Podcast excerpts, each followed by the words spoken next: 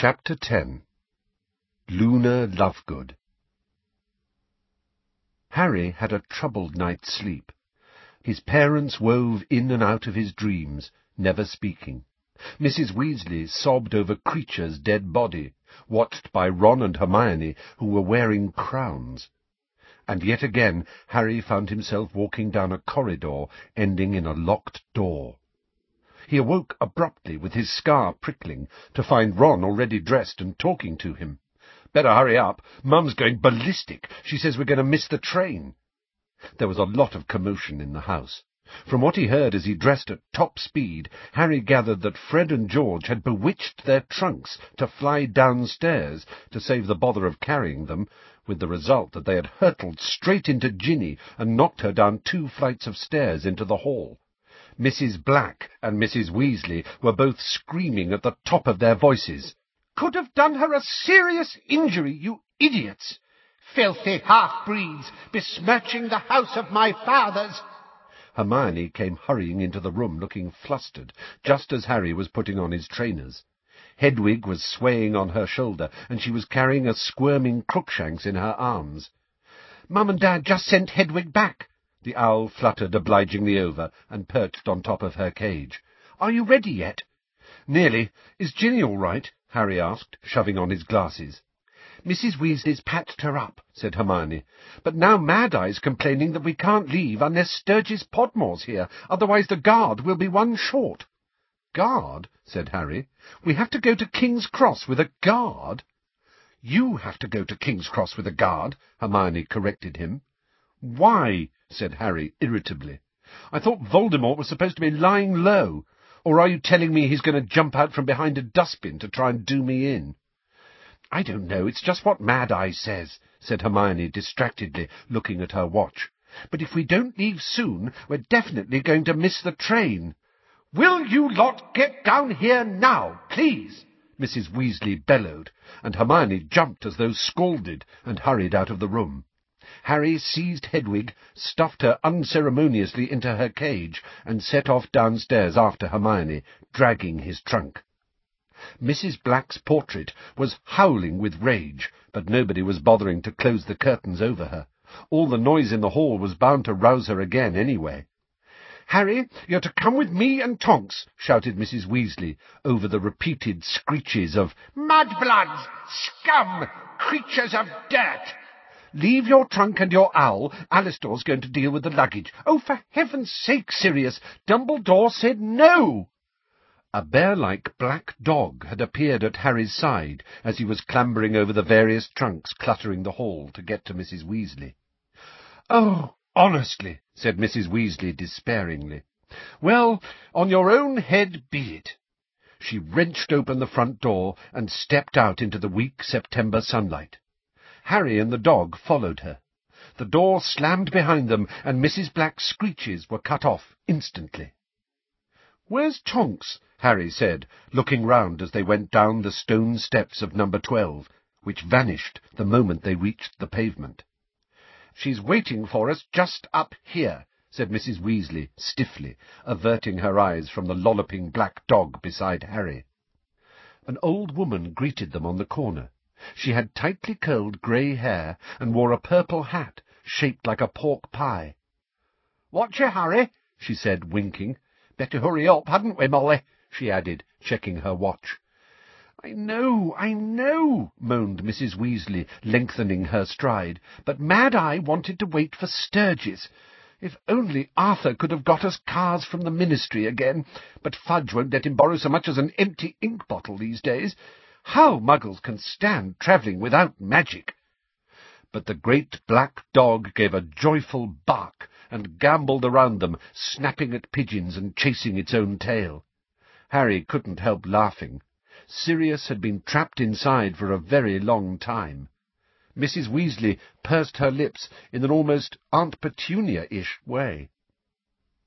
It took them twenty minutes to reach King's Cross on foot, and nothing more eventful happened during that time than Sirius scaring a couple of cats for Harry's entertainment.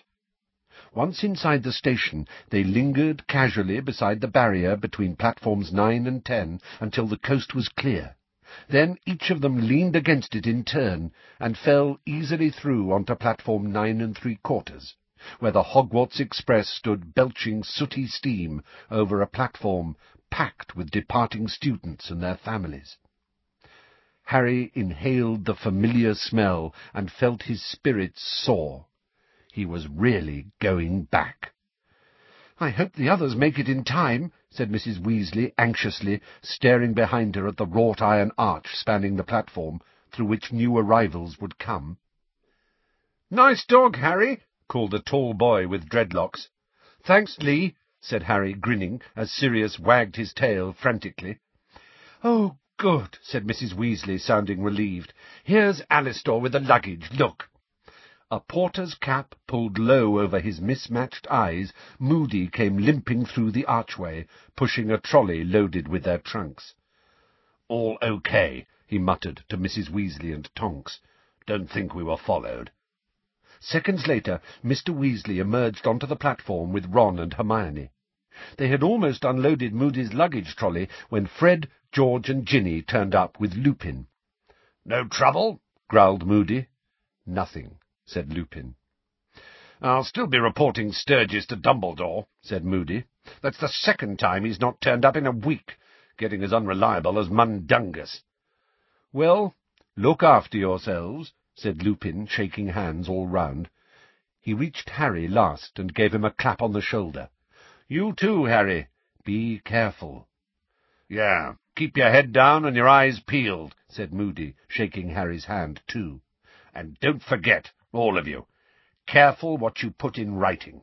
If in doubt, don't put it in a letter at all.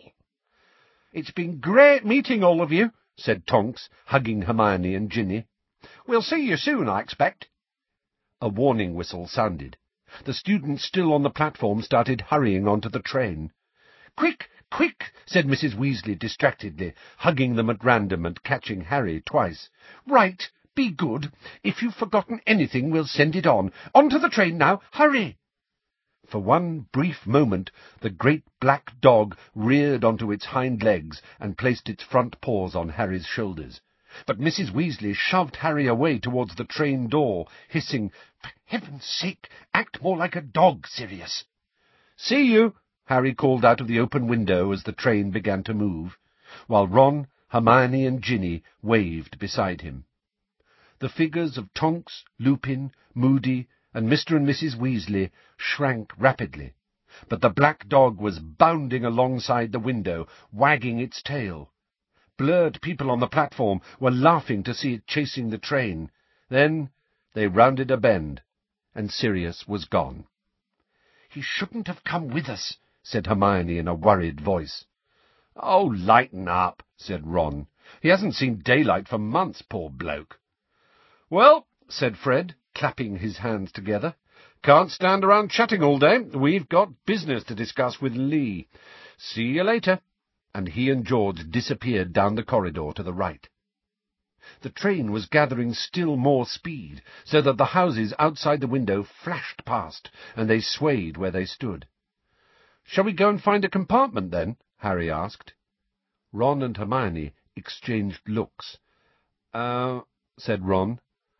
We're, well, Ron and I are supposed to go into the prefect carriage, Hermione said awkwardly. Ron wasn't looking at Harry. He seemed to have become intensely interested in the fingernails on his left hand. Oh, said Harry. Right. Fine. I don't think we'll have to stay there all journey, said Hermione quickly.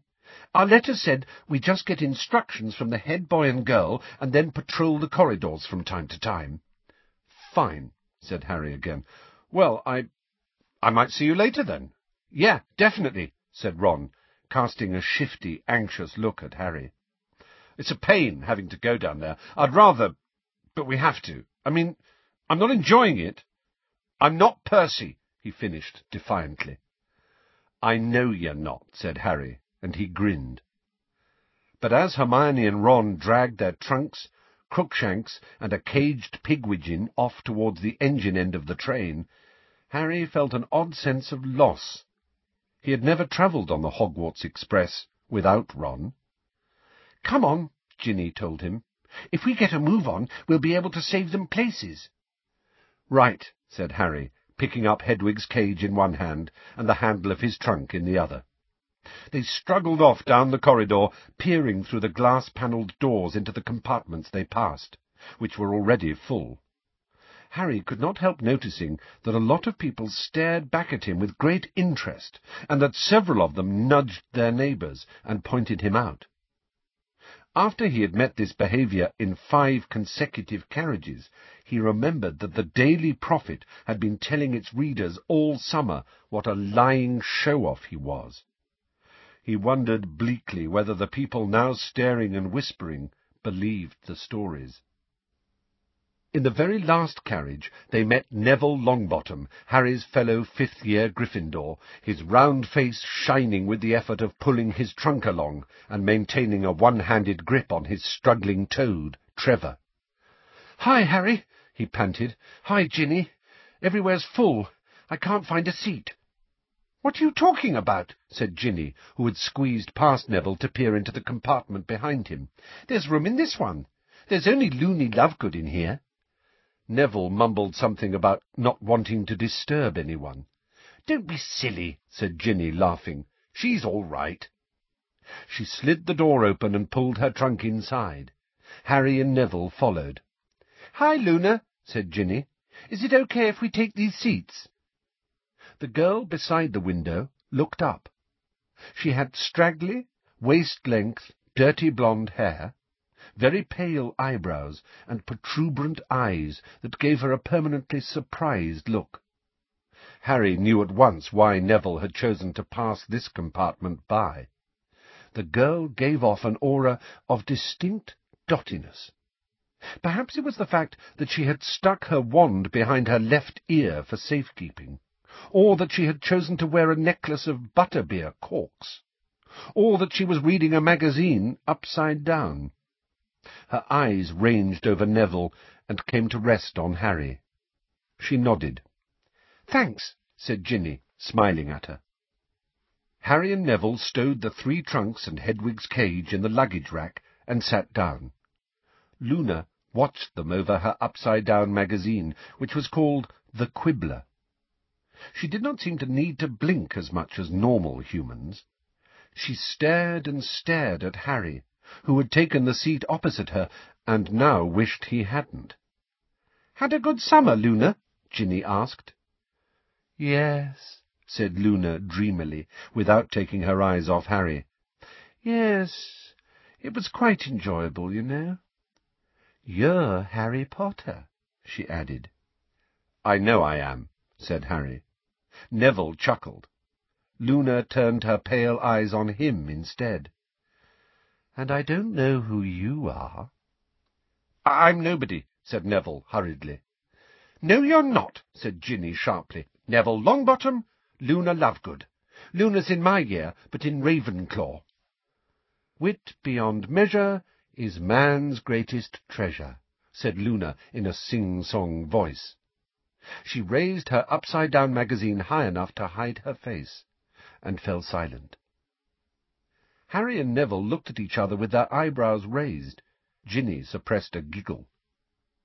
The train rattled onwards, speeding them out into open country. It was an odd, unsettled sort of day. One moment the carriage was full of sunlight, and the next they were passing beneath ominously grey clouds. "Guess what I got for my birthday?" said Neville.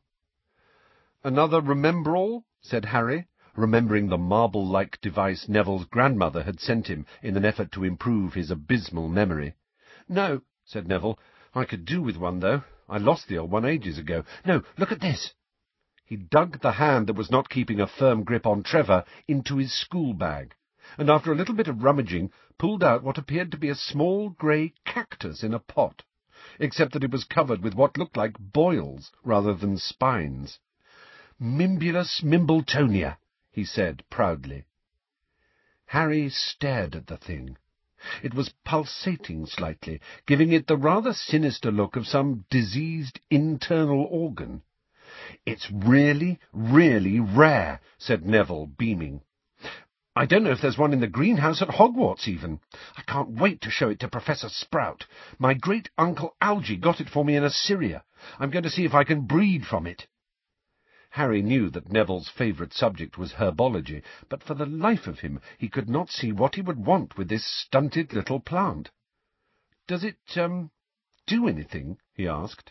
Loads of stuff, said Neville proudly. It's got an amazing defensive mechanism. Here, hold Trevor for me. He dumped the toad into Harry's lap and took a quill from his school bag. Luna Lovegood's popping eyes appeared over the top of her upside-down magazine again to watch what Neville was doing.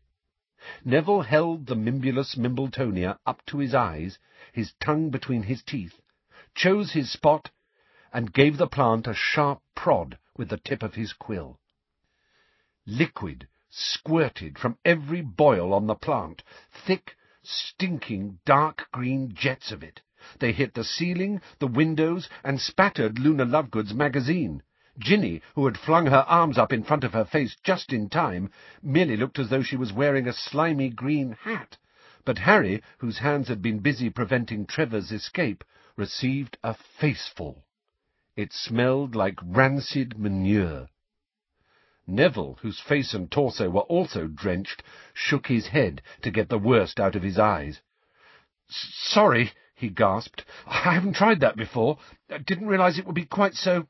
Don't worry, though. Stink sap's not poisonous," he added nervously, as Harry spat a mouthful onto the floor. At that precise moment the door of their compartment slid open. "Oh, hello, Harry," said a nervous voice. Um, Bad time? Harry wiped the lenses of his glasses with his Trevor-free hand. A very pretty girl, with long, shiny black hair, was standing in the doorway smiling at him. Cho Chang, the seeker on the Ravenclaw Quidditch team. Oh, hi, said Harry blankly.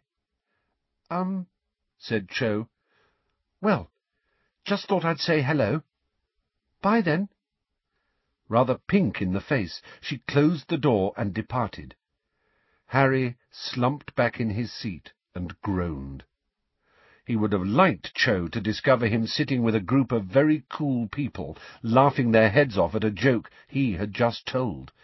He would not have chosen to be sitting with Neville and Loony Lovegood, clutching a toad and dripping in stink sap. Never mind, said Ginny bracingly. Look, we can easily get rid of all this. She pulled out her wand. Scourgify! The stink sap vanished. Sorry, said Neville again, in a small voice. Ron and Hermione did not turn up for nearly an hour, by which time the food trolley had already gone by.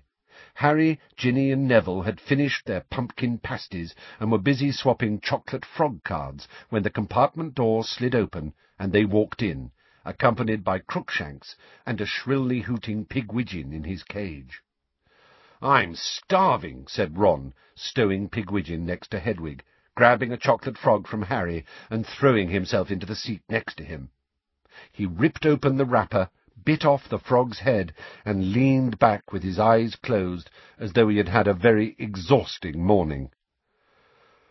Well, there are two fifth-year prefects from each house, said Hermione, looking thoroughly disgruntled as she took her seat.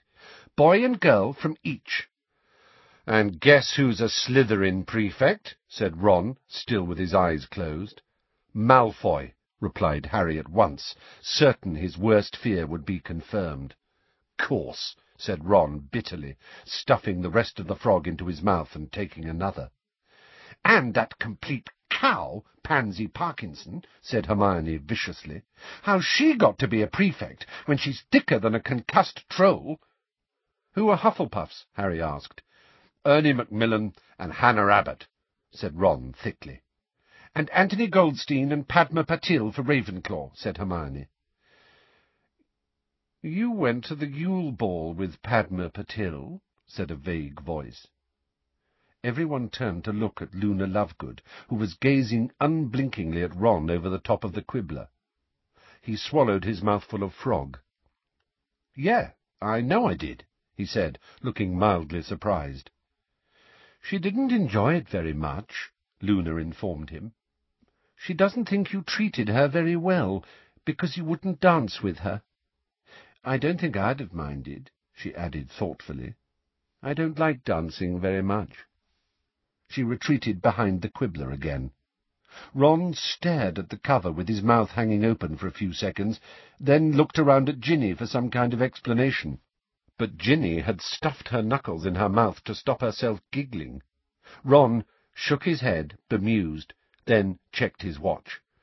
We're supposed to patrol the corridors every so often, he told Harry and Neville, and we can give out punishments if people are misbehaving. I can't wait to get Crabbe and Goyle for something. You're not supposed to abuse your position, Ron, said Hermione sharply. Yeah, right, because Malfoy won't abuse it at all, said Ron sarcastically. So you're going to descend to his level? No, I'm just going to make sure I get his mates before he gets mine. For heaven's sake, Ron! I'll make Goyle do lines. It'll kill him. He hates writing, said Ron happily. He lowered his voice to Goyle's low grunt, and screwing up his face in a look of pained concentration, mimed writing in mid-air. I must not look like a baboon's backside. Everyone laughed, but nobody laughed harder than Luna Lovegood. She let out a scream of mirth that caused Hedwig to wake up and flap her wings indignantly, and Crookshanks to leap up into the luggage rack, hissing. Luna laughed so hard her magazine slipped out of her grasp, slid down her legs, and onto the floor. That was funny! Her prominent eyes swam with tears as she gasped for breath, staring at Ron. Utterly nonplussed, he looked around at the others, who were now laughing at the expression on Ron's face, and at the ludicrously prolonged laughter of Luna Lovegood, who was rocking backwards and forwards, clutching her sides. "'Are you taking the mickey?' said Ron, frowning at her. "'Baboon's backside!' She choked, holding her ribs. Everyone else was watching Luna laughing, but Harry, glancing at the magazine on the floor, noticed something that made him dive for it. Upside down, it had been hard to tell what the picture on the front was, but Harry now realized it was a fairly bad cartoon of Cornelius Fudge. Harry only recognized him because of the lime-green bowler hat. One of Fudge's hands was clenched around a bag of gold. The other hand was throttling a goblin. The cartoon was captioned, How far will Fudge go to gain Gringotts? Beneath this were listed the titles of other articles inside the magazine.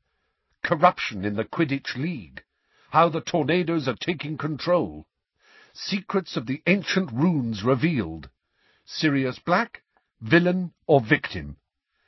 Can I have a look at this? Harry asked Luna eagerly. She nodded, still gazing at Ron, breathless with laughter. Harry opened the magazine and scanned the index. Until this moment he had completely forgotten the magazine Kingsley had handed Mr. Weasley to give to Sirius, but it must have been this edition of The Quibbler. He found the page and turned excitedly to the article. This, too, was illustrated by a rather bad cartoon. In fact, Harry would not have known it was supposed to be Sirius if it hadn't been captioned. Sirius was standing on a pile of human bones with his wand out. The headline on the article said, Sirius, black as he's painted? Notorious mass murderer or innocent singing sensation? Harry had to read this first sentence several times before he was convinced that he had not misunderstood it. Since when had Sirius been a singing sensation? For fourteen years, Sirius Black has been believed guilty of the mass murder of twelve innocent muggles and one wizard. Black's audacious escape from Azkaban two years ago has led to the widest manhunt ever conducted by the Ministry of Magic. None of us has ever questioned that he deserves to be recaptured and handed back to the Dementors.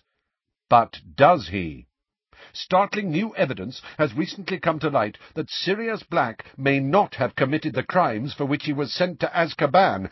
In fact, says Doris Purkiss of 18 Acanthia Way, Little Norton, Black may not even have been present at the killings. What people don't realise is that Sirius Black is a false name, says Mrs. Purkiss. The man people believe to be Sirius Black is actually Stubby Boardman, lead singer of popular singing group The Hobgoblins, who retired from public life after being struck on the ear by a turnip at a concert in Little Norton Church Hall nearly fifteen years ago. I recognised him the moment I saw his picture in the paper. Now, Stubby couldn't possibly have committed those crimes, because on the day in question he happened to be enjoying a romantic candlelit dinner with me. I have written to the Minister for Magic and am expecting him to give Stubby, alias Sirius, a full pardon any day now. Harry finished reading and stared at the page in disbelief. Perhaps it was a joke, he thought. Perhaps the magazine often printed spoof items. He flicked back a few pages and found the piece on Fudge. Cornelius Fudge, the Minister for Magic, denied that he had any plans to take over the running of the wizarding bank, Gringotts, when he was elected Minister for Magic five years ago. Fudge has always insisted that he wants nothing more than to cooperate peacefully with the guardians of our gold. But does he? Sources close to the minister have recently disclosed that Fudge's dearest ambition is to seize control of the goblin gold supplies, and that he will not hesitate to use force if need be. It wouldn't be the first time either, said a ministry insider. Cornelius Goblin Crusher Fudge, that's what his friends call him. If you could hear him when he thinks no one's listening. Oh, he's always talking about the goblins he's had done in. He's had them drowned, he's had them dropped off buildings, he's had them poisoned, he's had them cooked in pies. Harry did not read any further. Fudge might have many faults, but Harry found it extremely hard to imagine him ordering goblins to be cooked in pies. He flicked through the rest of the magazine.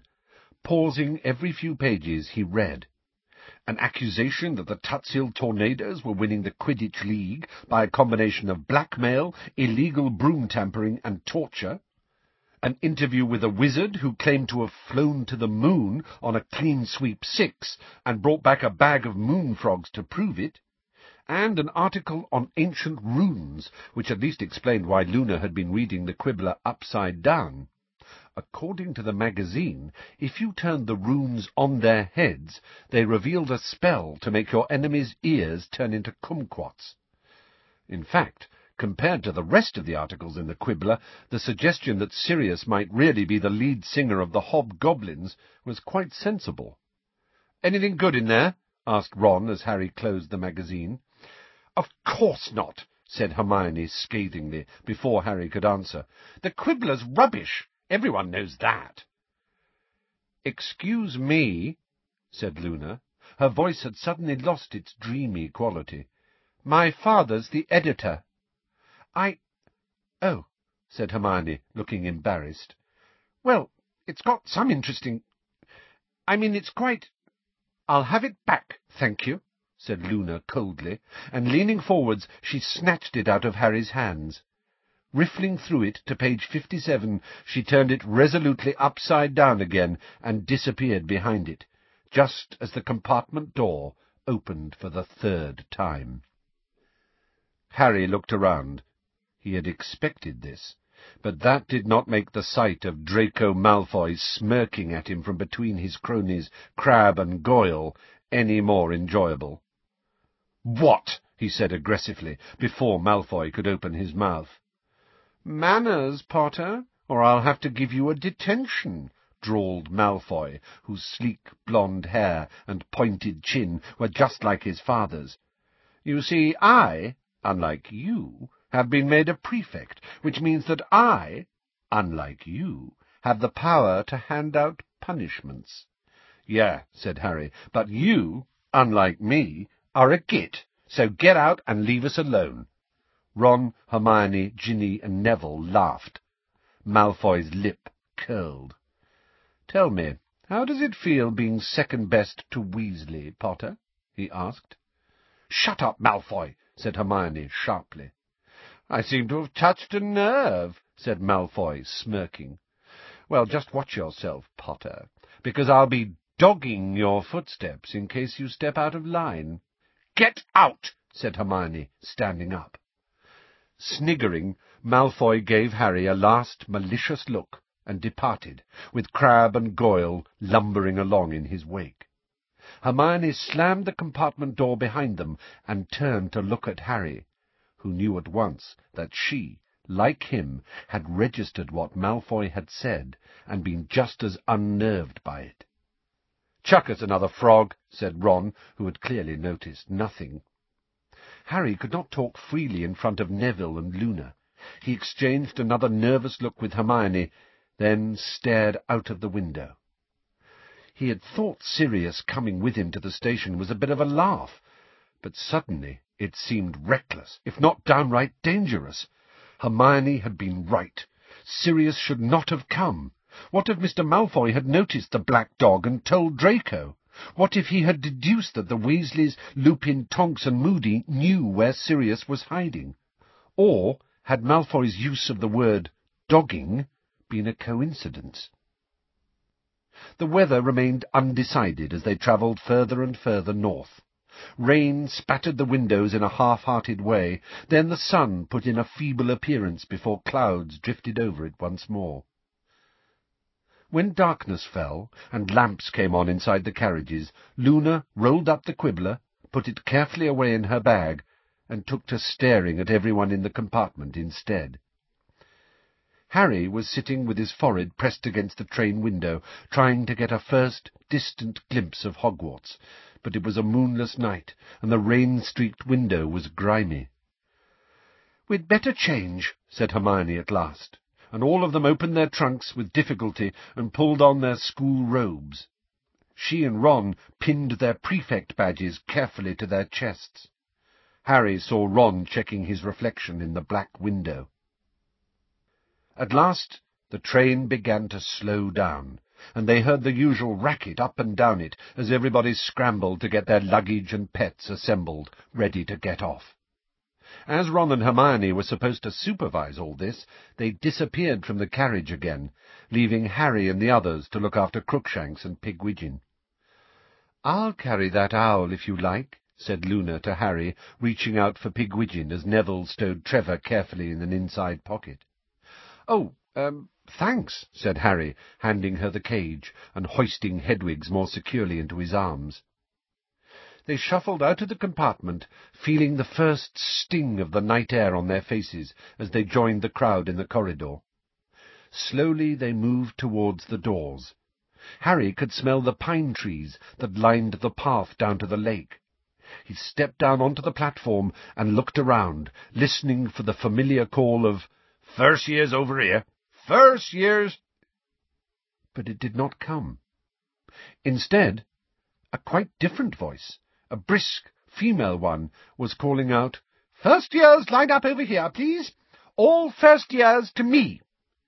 A lantern came swinging towards Harry, and by its light he saw the prominent chin and severe haircut of Professor Grubbly Plank, the witch who had taken over Hagrid's care of magical creatures lessons for a while the previous year. "Where's Hagrid?" he said out loud. "I don't know," said Ginny, "but we'd better get out of the way. We're blocking the door." "Oh, yeah." Harry and Ginny became separated as they moved off along the platform and out through the station. Jostled by the crowd, Harry squinted through the darkness for a glimpse of Hagrid. He had to be here. Harry had been relying on it. Seeing Hagrid again was one of the things he'd been looking forward to most. But there was no sign of him. He can't have left, Harry told himself as he shuffled slowly through a narrow doorway onto the road outside with the rest of the crowd. He's just got a cold or something. He looked around for Ron or Hermione, wanting to know what they thought about the reappearance of Professor Grubbly Plank. But neither of them was anywhere near him, so he allowed himself to be shunted forwards onto the dark, rain-washed road outside Hogsmeade Station. Here stood the hundred or so horseless stagecoaches that always took the students above first year up to the castle. Harry glanced quickly at them, turned away to keep a lookout for Ron and Hermione, then did a double-take. The coaches were no longer horseless. There were creatures standing between the carriage shafts. If he had had to give them a name, he supposed he would have called them horses, though there was something reptilian about them, too. They were completely fleshless, their black coats clinging to their skeletons, of which every bone was visible. Their heads were dragonish, and their pupilless eyes white and staring. Wings sprouted from each wither, vast, black, leathery wings that looked as though they ought to belong to giant bats. Standing still and quiet in the gathering gloom, the creatures looked eerie and sinister. Harry could not understand why the coaches were being pulled by these horrible horses when they were quite capable of moving along by themselves. "'Where's Pig?' said Ron's voice, right behind Harry. "'That Luna girl was carrying him,' said Harry, turning quickly, eager to consult Ron about Hagrid. "'Where do you reckon Hagrid is? I dunno,' said Ron, sounding worried. "'It better be okay.'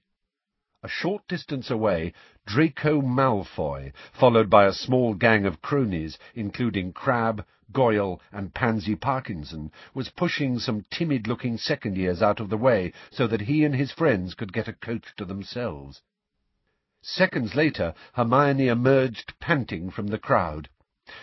Malfoy was being absolutely foul to a first-year back there. I swear I'm going to report him. He's only had his badge three minutes, and he's using it to bully people worse than ever.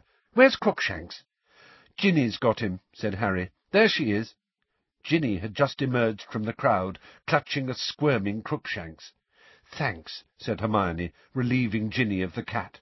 Come on, let's get a carriage together, before they all fill up. I haven't got Pig yet, Ron said, but Hermione was already heading off towards the nearest unoccupied coach. Harry remained behind with Ron. What are those things, do you reckon? he asked Ron, nodding at the horrible horses as the other students surged past them. What things? Those horse... Luna appeared, holding Pigwidgeon's cage in her arms. The tiny owl was twittering excitedly as usual. "Here you are," she said. "He's a sweet little owl, isn't he?" "Er, yeah, he's all right," said Ron gruffly. "Well, come on then, let's get in. What were you saying, Harry?" "I was saying, what are those horse things?" Harry said, as he, Ron, and Luna made for the carriage in which Hermione and Ginny were already sitting. "What horse things?" "The horse things pulling the carriages," said Harry impatiently. They were, after all, about three feet from the nearest one. It was watching them with empty white eyes. Ron, however, gave Harry a perplexed look. "What are you talking about?" "I'm talking about... Look!" Harry grabbed Ron's arm and wheeled him about so that he was face to face with the winged horse. Ron stared straight at it for a second, then looked back at Harry. "What am I supposed to be looking at?" "At the... there, between the shafts, harnessed to the coach. It's right there in front—" But as Ron continued to look bemused, a strange thought occurred to Harry. "Can't... can't you see them?" "See what?" "Can't you see what's pulling the carriages?" Ron looked seriously alarmed now. You feeling all right, Harry? I... yeah. Harry felt utterly bewildered. The horse was there, in front of him, gleaming solidly in the dim light issuing from the station windows behind them, vapour rising from its nostrils in the chilly night air. Yet, unless Ron was faking, and it was a very feeble joke if he was, Ron could not see it at all. "Shall we get in, then?" said Ron uncertainly, looking at Harry as though worried about him. "Yeah," said Harry. "Yeah, go on." "It's all right," said a dreamy voice from beside Harry as Ron vanished into the coach's dark interior. "You're not going mad or anything. I can see them too." "Can you?" said Harry desperately, turning to Luna. He could see the bat-winged horses reflected in her wide, silvery eyes. "Oh, yes," said Luna. I've been able to see them ever since my first day here. They've always pulled the carriages. Don't worry. You're just as sane as I am. Smiling faintly, she climbed into the musty interior of the carriage after Ron. Not Altogether reassured, Harry followed her.